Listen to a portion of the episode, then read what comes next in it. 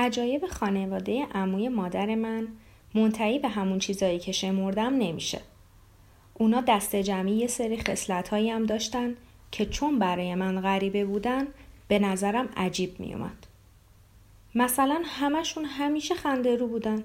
همیشه شاد بودن و بلند بلند میخندیدن. تو هر حالتی که باهات حال و احوال می‌کردن خنده از صورتشون نمیافتاد. حتی تو مجلس ختم پدرشون. آدمای دلسوز و با محبتی بودن.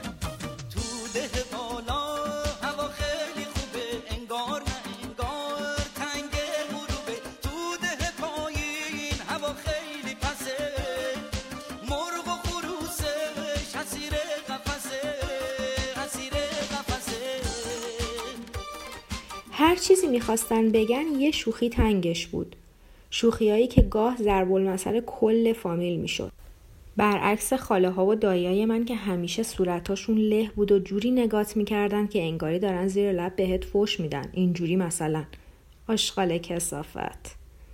یکی دیگه اینکه همشون زیبا بودن. به جز شعبان.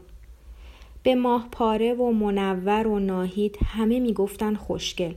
ولی از نظر من اون قدم که می‌گفتن خوشگل نبودن. شاید طبق فاکتورهای زیبایی دهه سی و چهل خوشگل بودن. نه فاکتورهای دهه شست و هفتاد. ولی زهرا لامصب طبق فاکتورهای زیبایی هر دهه خوشگل بود.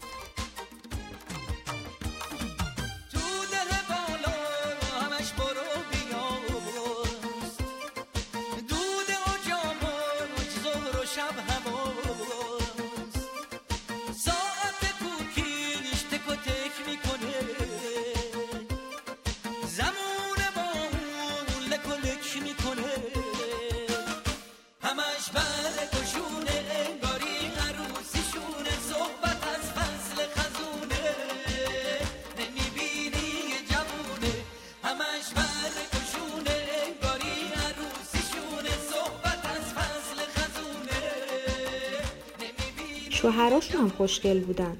برعکس قیافه شوهرخاله من که قیافه شبیه باقی مونده پول خیارشور بود.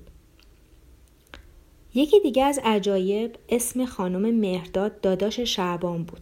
خود مهرداد برعکس شعبان چارشونه تمیز خوشتیپ و زیبا بود. اونم همیشه میخندید. اسم خانمش راهله بود و من برای اولین بار بود که این اسمو میشنیدم. و ترکیب حروف و آهنگش برام فوقالعاده زیبا و دلنشین بود. راهله دختر عیون بود و موهاش طلایی و برعکس همه زنای فامیل چادری نبود و مانتوی اپولدار رنگی تنش می‌کرد. خانم خوب و مهربونی بود ولی زهرا یه چیز دیگه بود.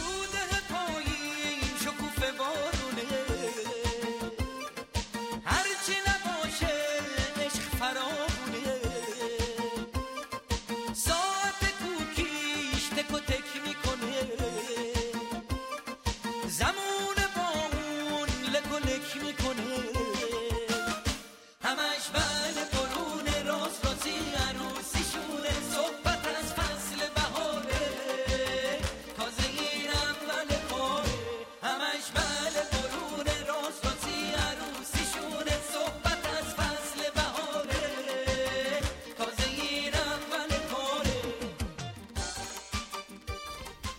یادم بیشترین کسایی که وقتی خبر فوت پدرم رو شنیدن گریه کردن همین جماعت بودن.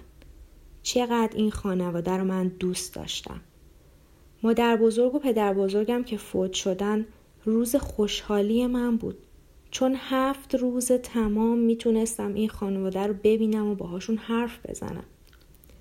چقدر دلم برای زیبایی منور و ماهپاره و ناهید و اون چادرسیه های گیپور مهمونیشون برای شوخی و خنده های یواشکی مهرداد از راهله برای خونه عجیب و غریبشون توی پارک.